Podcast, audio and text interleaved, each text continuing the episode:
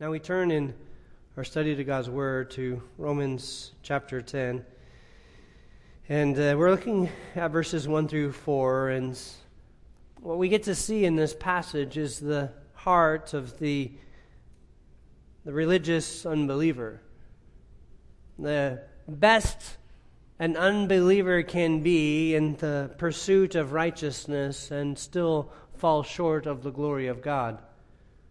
Clearly in these qualities brought out, and as I will show you, there are five different qualities of the unbeliever's heart, that all, whether you're on the pagan unbelieving side or the religious unbelieving side, all will have some part of these qualities brought out. Paul draws our attention to the Jew, particularly the Jewish audience and their rebellion against God, and he brings up this particular group because there would be the obvious question, if God has sent forth his gospel and he's saving some, what about the Jews who were his people? Now we shouldn't miss that what Paul is saying here in Romans 10, particularly verses 2 through 4, isn't anything new. God has been making this message known for generations. He's been warning Israel of their rebellion, warning Israel that they had turned away from God, though they were the ones who were recipients of the blessings, the ones who were the recipients of the promises, the ones who were the recipients of the fathers, of God's good pleasure and grace. They were stubbornly hardening their heart, and they had turned away from God. So much so that God sent prophets to them to minister to them. Isaiah says this, Isaiah the prophet, in Isaiah chapter 29 and verse 13 says this, "Then the Lord said, because this people draw near with their words and honor me with their lip service, but they remove their hearts from me, and their reverence for me consists of tradition learned by rote." I like the way the ESV translates it. Listen to the ESV. It translates it this way. "Because this people draw near with their mouth and honor me with their lips, while their hearts are far from me." Now notice. "And their fear of me is a commandment taught by men." This was God's assessment of the condition of the Jews at that time. And again, these are hundreds of years before Paul is writing here and giving a full assessment. It says of them, they honor God with their lips. They speak boldly about God. They regularly talk about God. They speak highly about Him. They speak of His greatness. They are quick to tell people of the greatness of God. They're quick to speak up. Their words are filled with flattery. Their words are great boasts about God, great boasts of maybe even their own love and devotion to God. What other God is out there like the God of Israel? They love to boast about the greatness of their God. No other nation had a God like the nation of Israel did. No other nation had a great and powerful God. They were speaking boldly of their great love for God. They honored Him with their lips. Yes, they could talk about peace, they could talk about mercy, they can talk about grace, they can talk about the covenant promises, they could talk about the fathers, they could talk about the traditions, they could talk about the oracles of God, they could talk about everything that they were given that separated them and set them apart, and they loved to boast of these things. Their words regularly demonstrated an affirmation of the greatness of God and God's ways. So much so that they believed it themselves. They believed that those words adequately reflected their heart. And yet, as Isaiah says, and as the Lord reveals, their hearts were far away from me. They were there with their words, but not with their heart. What they believed, what they were inward, did not reflect what they were saying outward. And what they fail to recognize is that God was the one who sees the heart. God has said this many times in the Old and in the New Testament, that it is God looks at the heart. You remember when David was being selected as king, Samuel was sent out by the Lord to find a replacement for Saul. And when Samuel was sent out in 1 Samuel chapter 16 and verse 7, God has given Samuel some instruction. And God said to Samuel this, "Do not look at his appearance or at the height of his stature, because I have rejected him. For God sees not as man sees, for man looks at outward appearance, but," notice, "the Lord looks at the heart." God's assessment is a heart's assessment. God's assessment is to see in the inner man. That's 1 Samuel 16, verse 7. In 1 Chronicles chapter 28 and verse 9, David is passing away. It's on his deathbed. He is going to hand the kingdom off to Solomon. And he gives these final words to Solomon to remind Solomon of his duty and to remind Solomon of the God of Israel. He says this, David speaking, "As for you, my son Solomon, know the God of your father and serve him with a whole heart and a willing mind."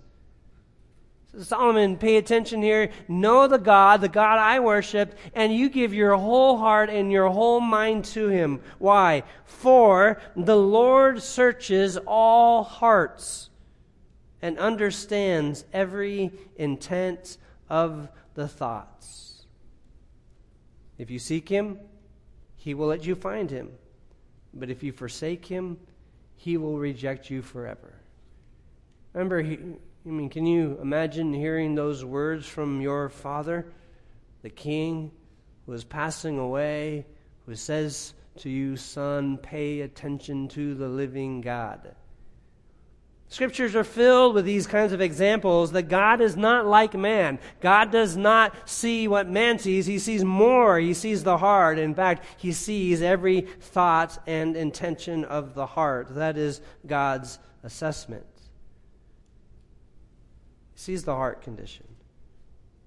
Scriptures are clear of this, that God is the first and the greatest heart surgeon. He is the one who sees what is taking place within, and he is the one who is assessing it. So that Israel, as they have speaking of great things about God, boasting in God, trusting even in their own words, they probably even believed that message about themselves. Their heart was in a different place.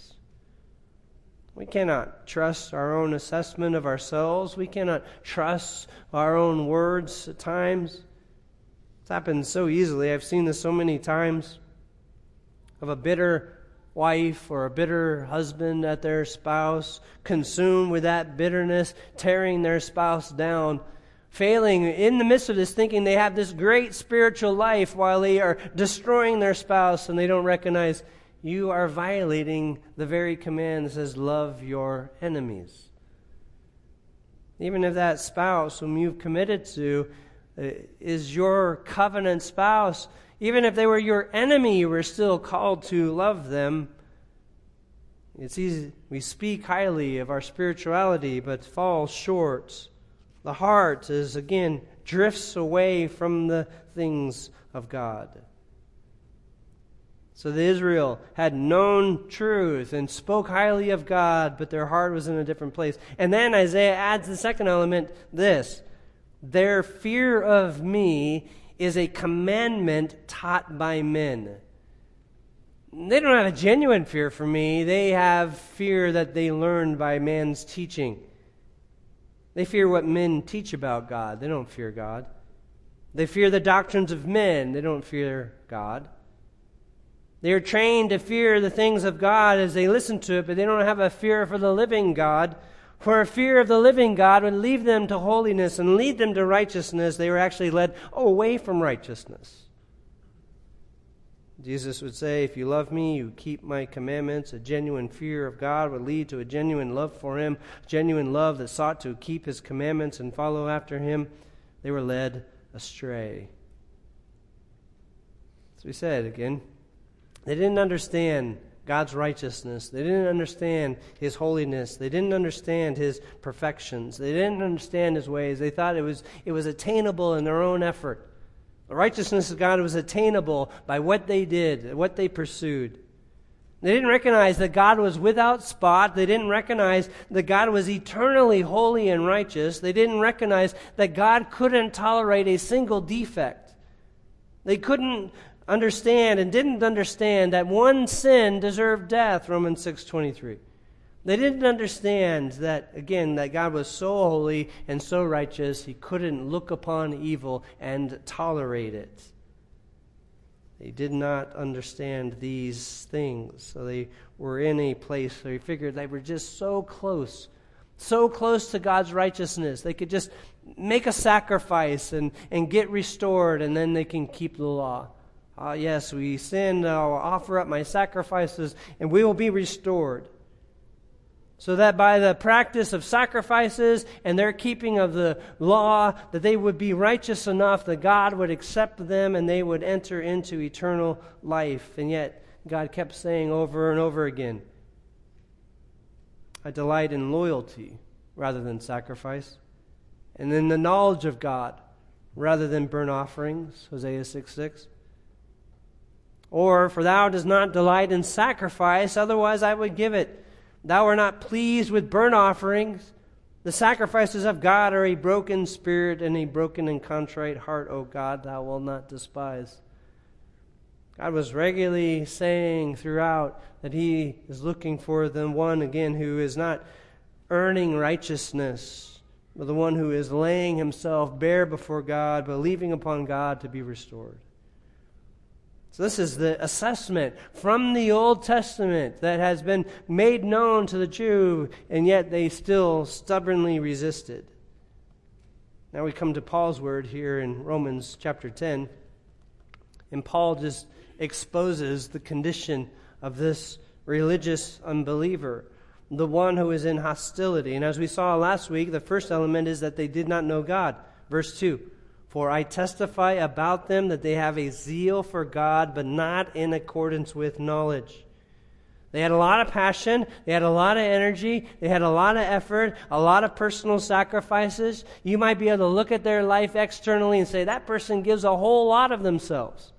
They give a lot of their time. They give a lot of their energies. They're always engaged. They have a lot of zeal.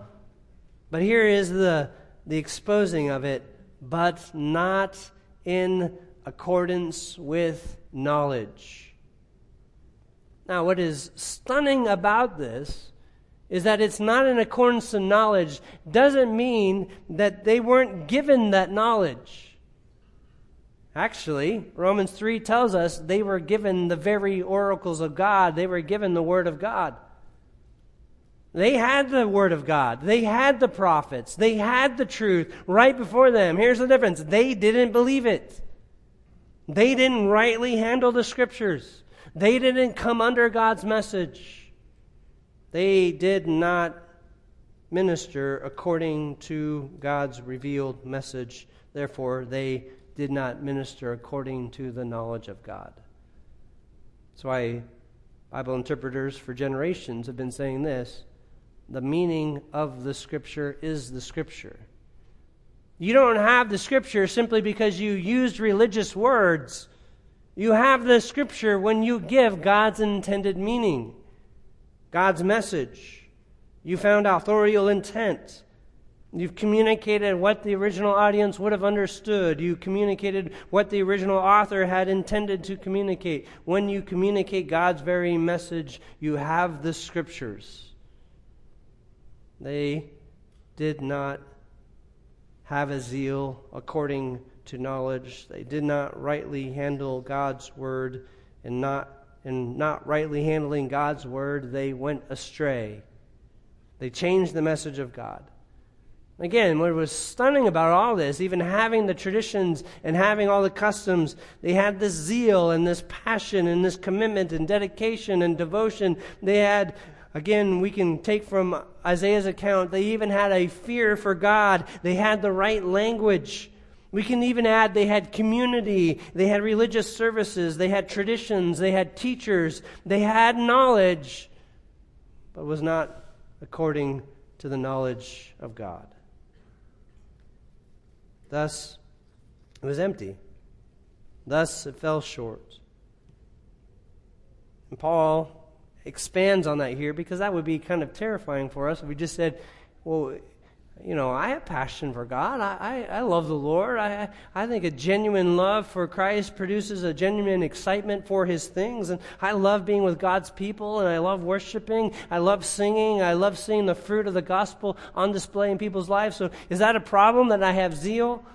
Now it continues, Paul continues on here and exposes other qualities in the heart of these religious unbelievers, the ones who had knowledge of religious things but not faith.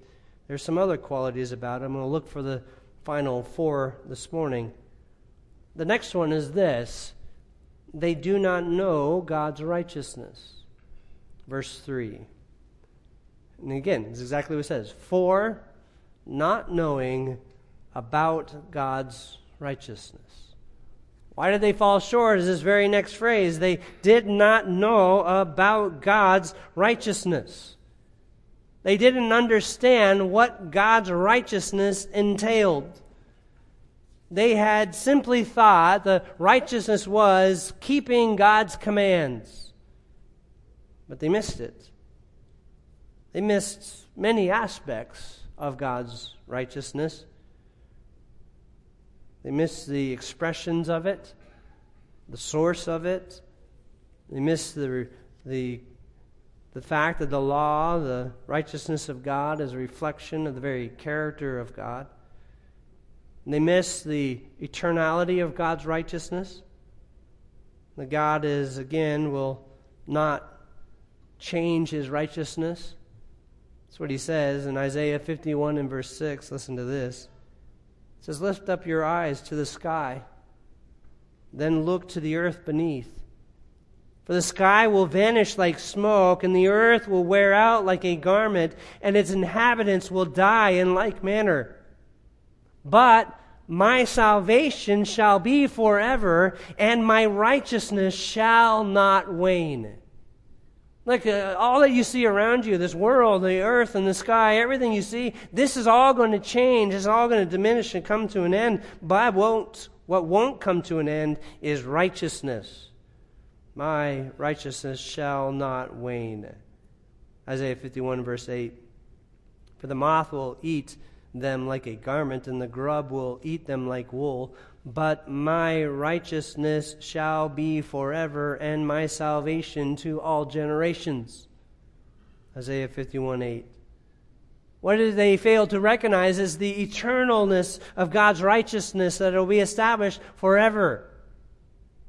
What they fail to recognize is that righteousness is an eternal standard. It will never change.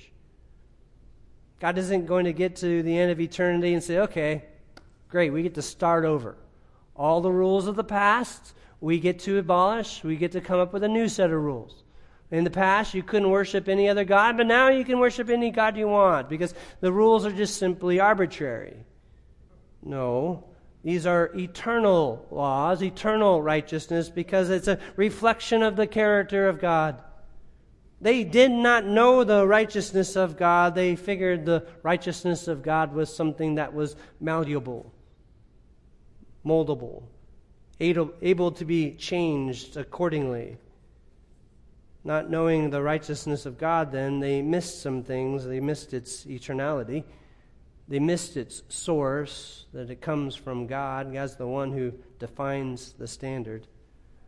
But they also missed what the Word of God, or where the righteousness of God manages or controls. It controls the inner man and the outer man. If I had to make some observations about righteousness, there would be four I'd make for you real quick. What is God's righteousness? Some observations we can make is this. First of all, righteousness is revealed in the law. Where is it revealed? It's revealed in God's law. Exodus chapter 20 tells us that. It shows us the path of righteousness, what it means to love God and to love others. So all of God's commands to love God and love others is revealed there in Exodus chapter 20, the giving of the Ten Commandments. And righteousness is the standard by which we are measured. Proverbs 11 verse 19 says, those who practice righteousness will live. It's the practice, the standard of righteousness is what we're measured by. So righteousness is revealed in the law. We are measured by righteousness. And thirdly, the loss of righteousness cannot be regained by one's personal effort. Once you and I have sinned in one way, we cannot restore ourselves. We can't atone for one transgression, let alone a lifetime of transgressions. One sin, one lie, one failure, one transgression, one obstinate thought or obstinate action, one area in which we miss the mark, we are eternally separated from God. That's why, again, Romans 6:23, the wages of sin is death.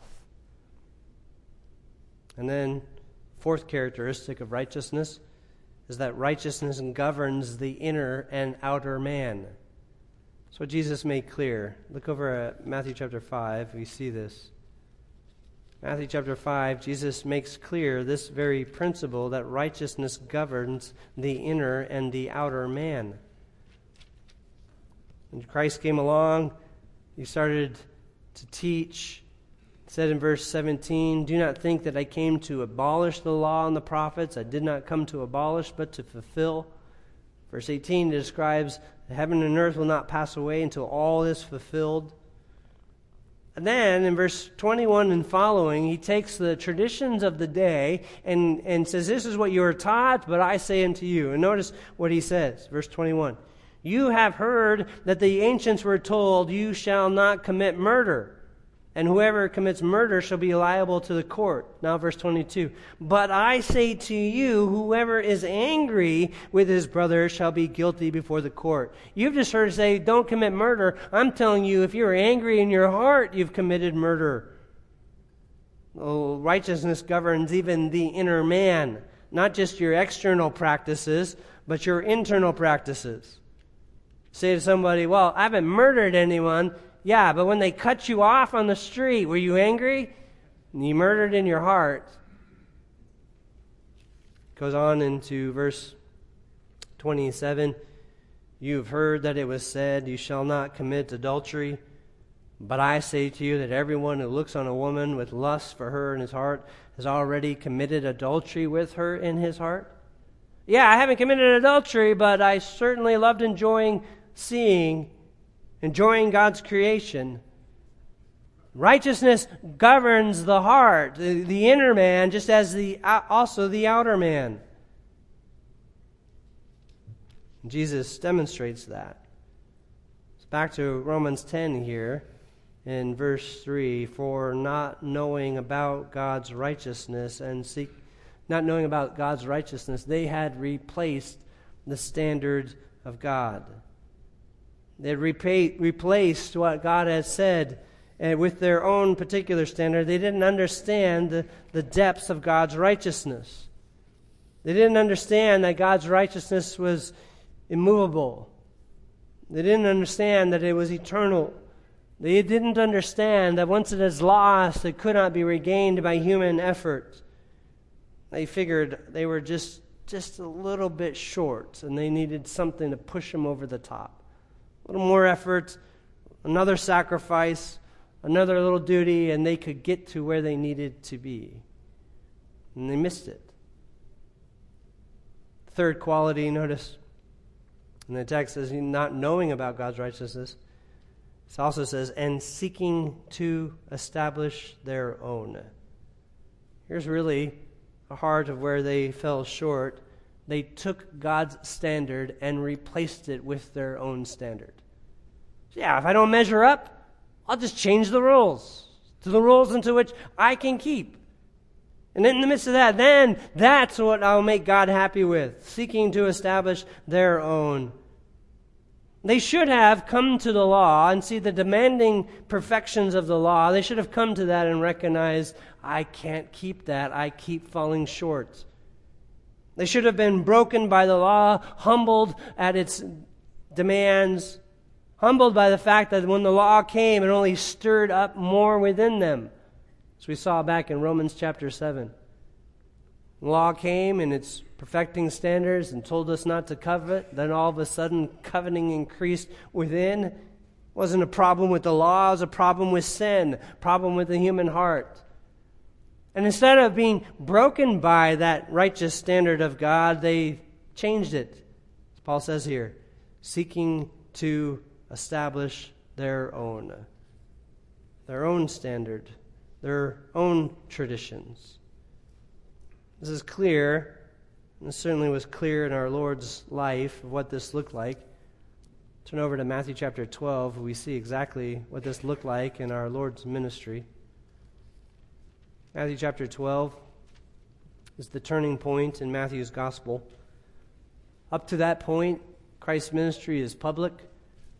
Christ's ministry is before all religious leaders as well as the people. He is ministering publicly, but by chapter 10, there starts to be an increasing hostility. Chapter 12 is the peak of that. From chapter 13 and following, Jesus leaves ministering to the religious leaders, no longer speaking plainly to them. He speaks to them in parables, and he pulls away from them and just ministers to his disciples until the end. Here in chapter 12, we see the stumbling block. Verse 1 of chapter 12, on one particular morning, a Sabbath morning, Jesus and his disciples are walking through grain fields on the Sabbath, it says, and his disciples became hungry and began to pick the heads of grain and eat it. Now, for the Jew, this is a serious problem. That is labor on the Sabbath. You are working, you are violating the Sabbath rules, you are now in violation of God's commands. This proves it. Jesus is hostile to the law of Moses. Jesus is hostile to God. He leads a group of rebellious people. Even if he himself didn't do it, all the people under him are lawless, and so he is discredited. Verse 2, when the Pharisees saw this, they said to him, "Look, your disciples do what is not lawful to do on a Sabbath." They violated the law.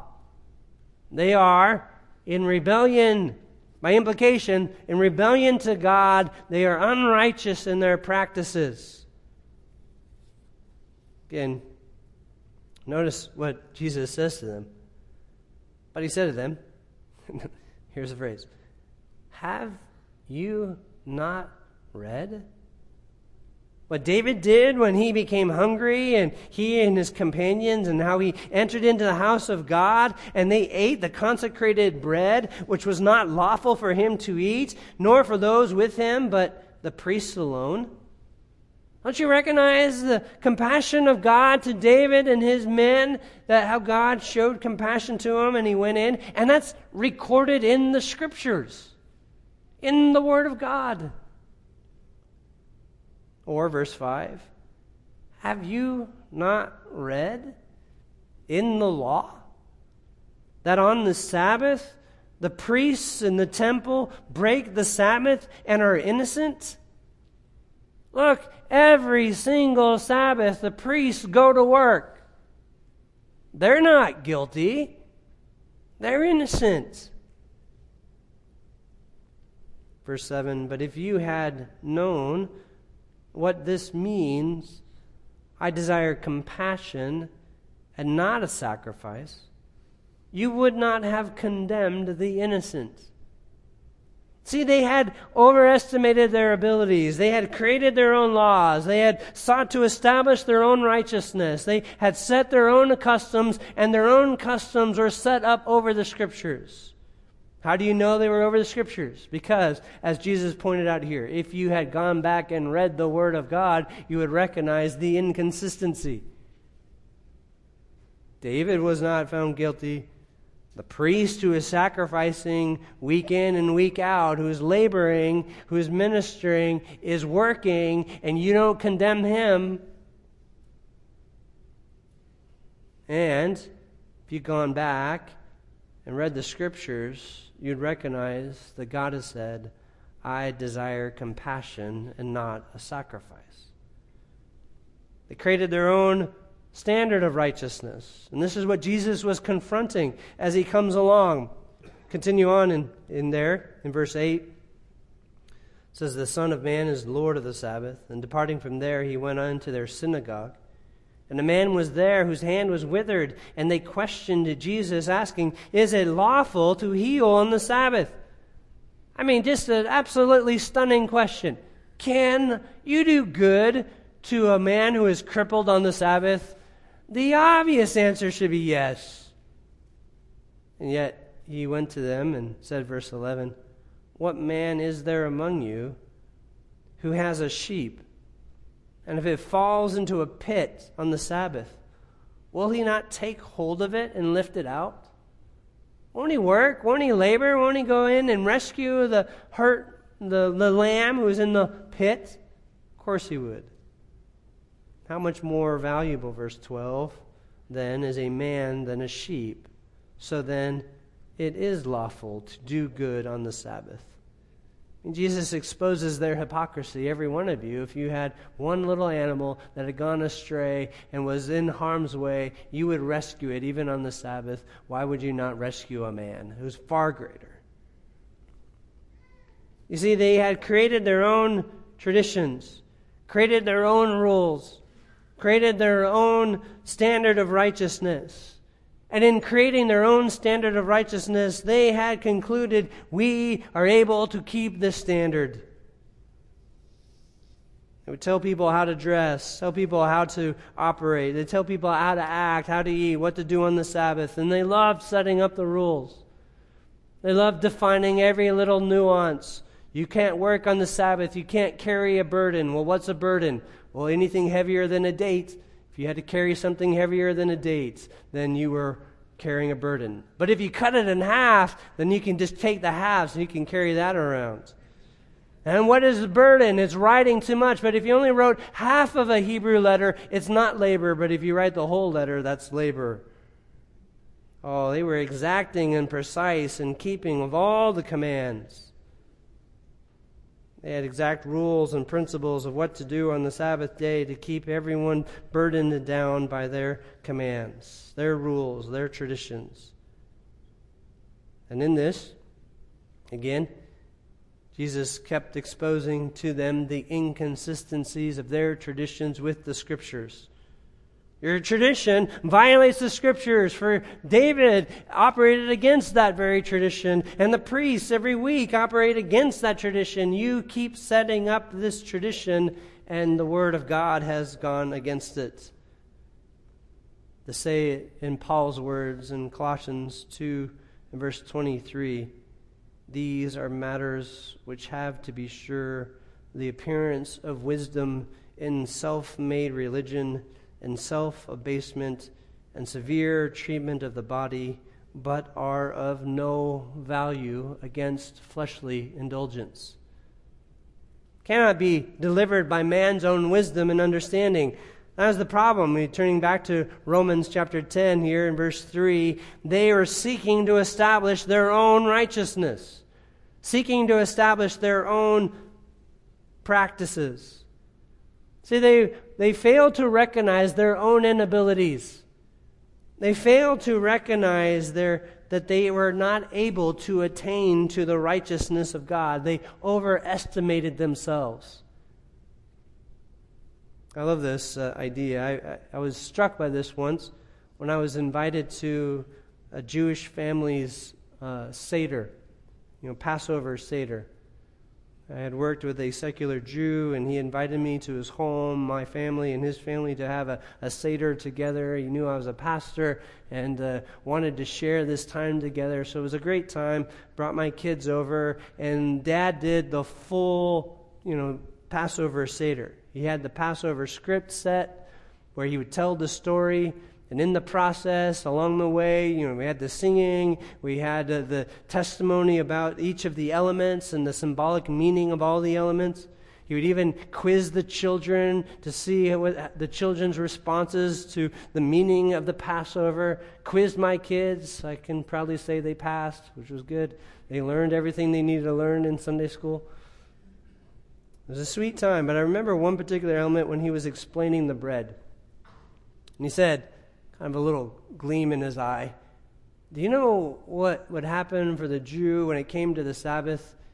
So they had to get rid of all leavened bread. Everything had to be removed from the house. They had no leavened bread in the house. So absolutely. So you know what happened if they had too much bread? What they would do? I said, no, what would they do? They would sell it to a Gentile and then buy it back after the Sabbath. And then there's a gleam in his eye. He says, that's how we got around the law. And I thought to myself as I was chuckling, you think you find a loophole in God's law.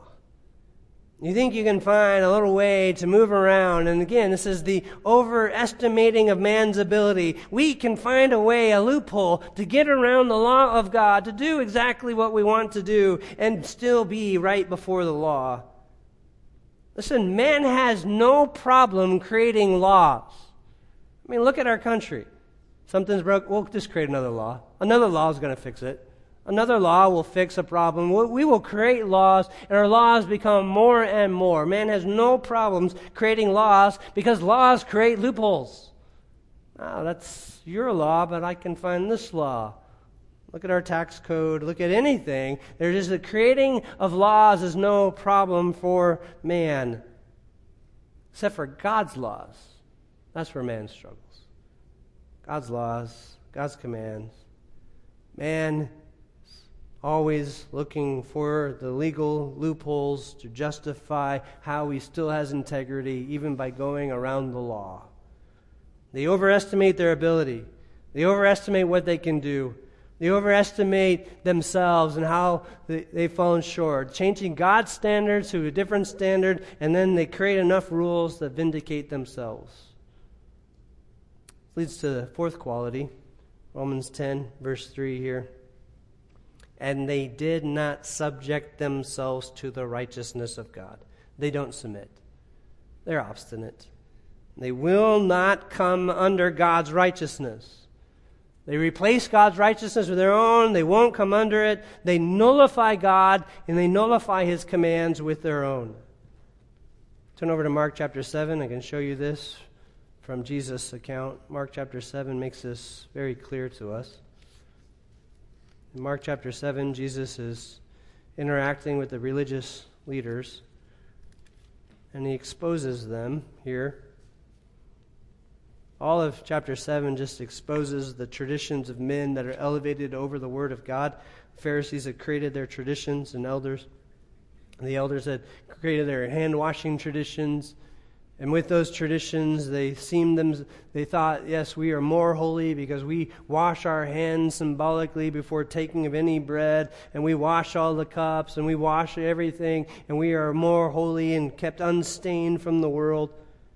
And again, this is where the Isaiah 29 verse 13 passage is quoted in verse 6 and 7, showing the hypocrisy of these religious leaders.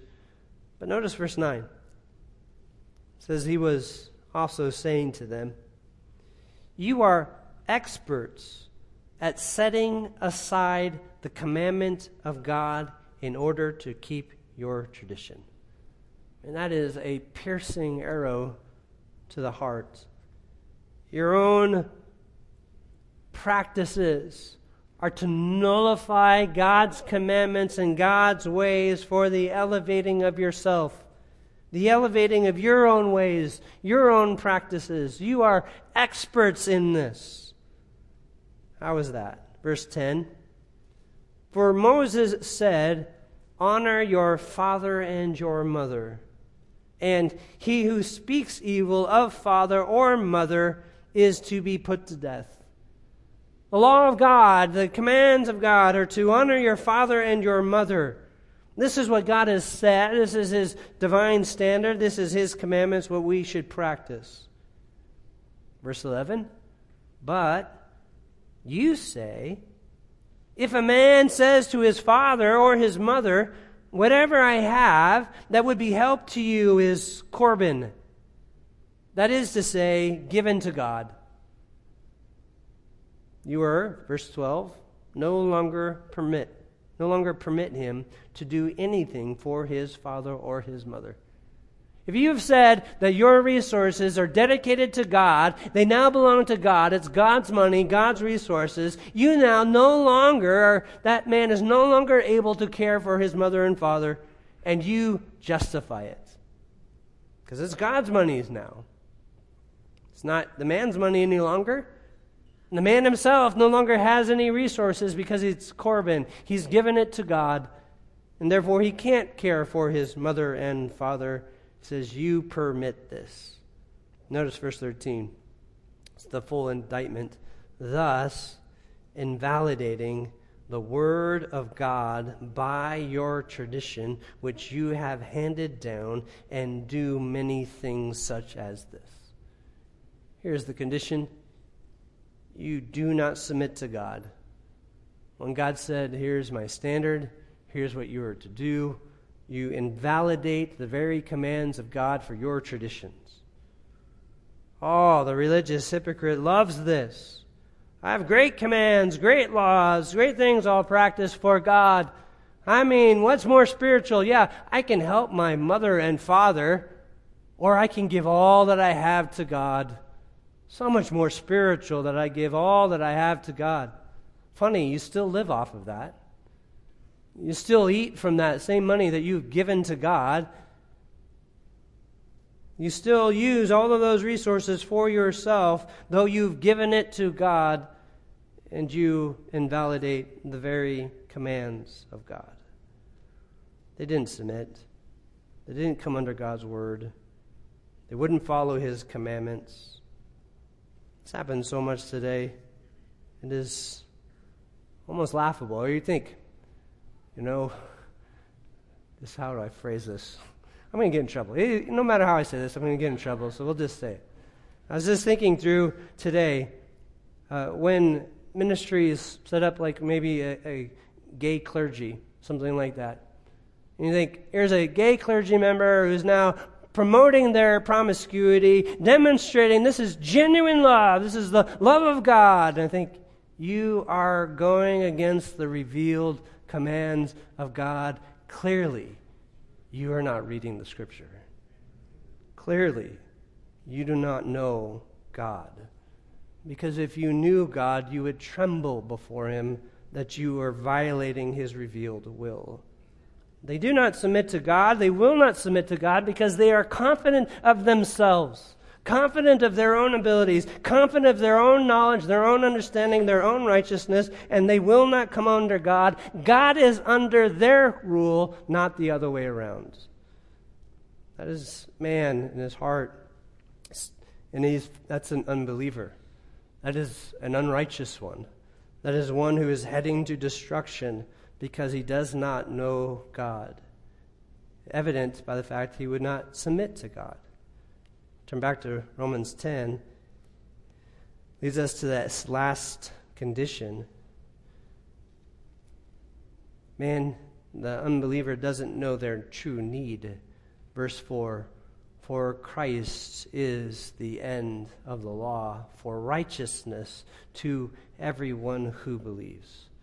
All this energy, all this effort striving for righteousness, all this redefining of the law, all of these traditions and customs, all of this effort leading to no ability to attain the righteousness of God, a righteousness that comes by faith, a righteousness that comes through Christ. They didn't know their need. They didn't know that they couldn't fix their problem. They couldn't make themselves right. I think the idea there, Christ is the end of the law. I don't think that end means abolishing. It means completion, fulfilling. He is the perfect fulfillment of the law. All the law's righteous demands are identified and satisfied in Christ. And it is that perfect life credited to us that gives us the ability to stand before God and to be righteous. Look, we keep the law now, not because we're earning a righteousness that God would be pleased. We keep the law now because we're set free to love God. We're set free to love Him and His ways. We're set free by the power of His Spirit to live in newness of life. We're set free as slaves of righteousness, Romans 6 says. We're set free to be led by His Spirit. If by the Spirit we keep His commandments and we put to death the deeds of the flesh, we shall live, Romans chapter 8 tells us. Here, again, they didn't recognize their need for righteousness, a need that only was satisfied by believing upon Christ. This is the condition. And I love there that you have side by side the gospel minister and then the unbeliever. And the unbeliever in his best possible form, informed by truth, yet not believing. There's contrasted.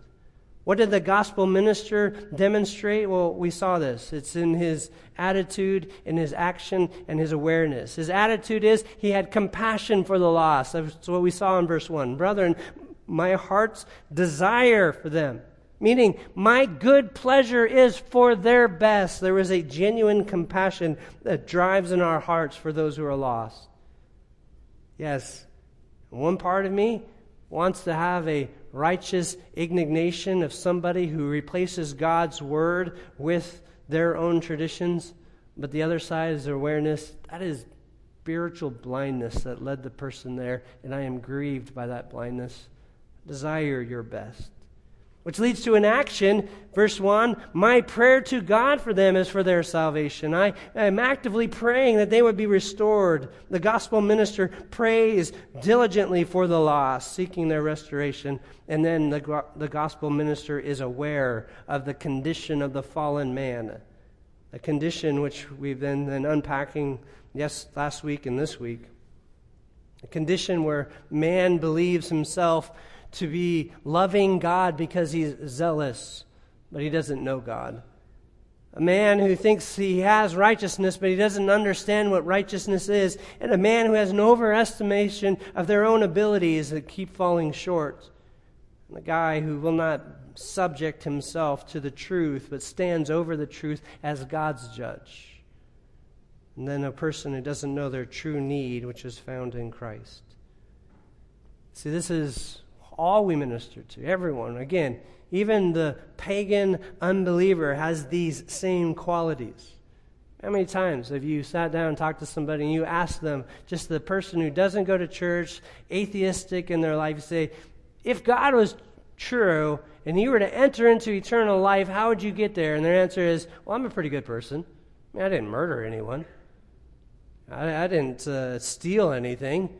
I mean, I give to others and help people out, so I'll get there because I'm not that bad of a person. Again, that is a person who does not understand the righteousness of God and seeks to establish their own righteousness. And the unbeliever lives in this state of overestimating himself, lowering the standard of God, placing God under his thumb, and not knowing his abilities and his needs. But not the child of God. The child of God, on the other hand, has a deep awareness of his own sinfulness, a deep understanding of how he's fallen short, and this increasing and robust faith that believes upon Christ, knowing that Christ supplies exactly what he needs. So when we minister, I pray, we minister with this awareness and attitude in mind so we can care for others. Let's go before the Lord in prayer.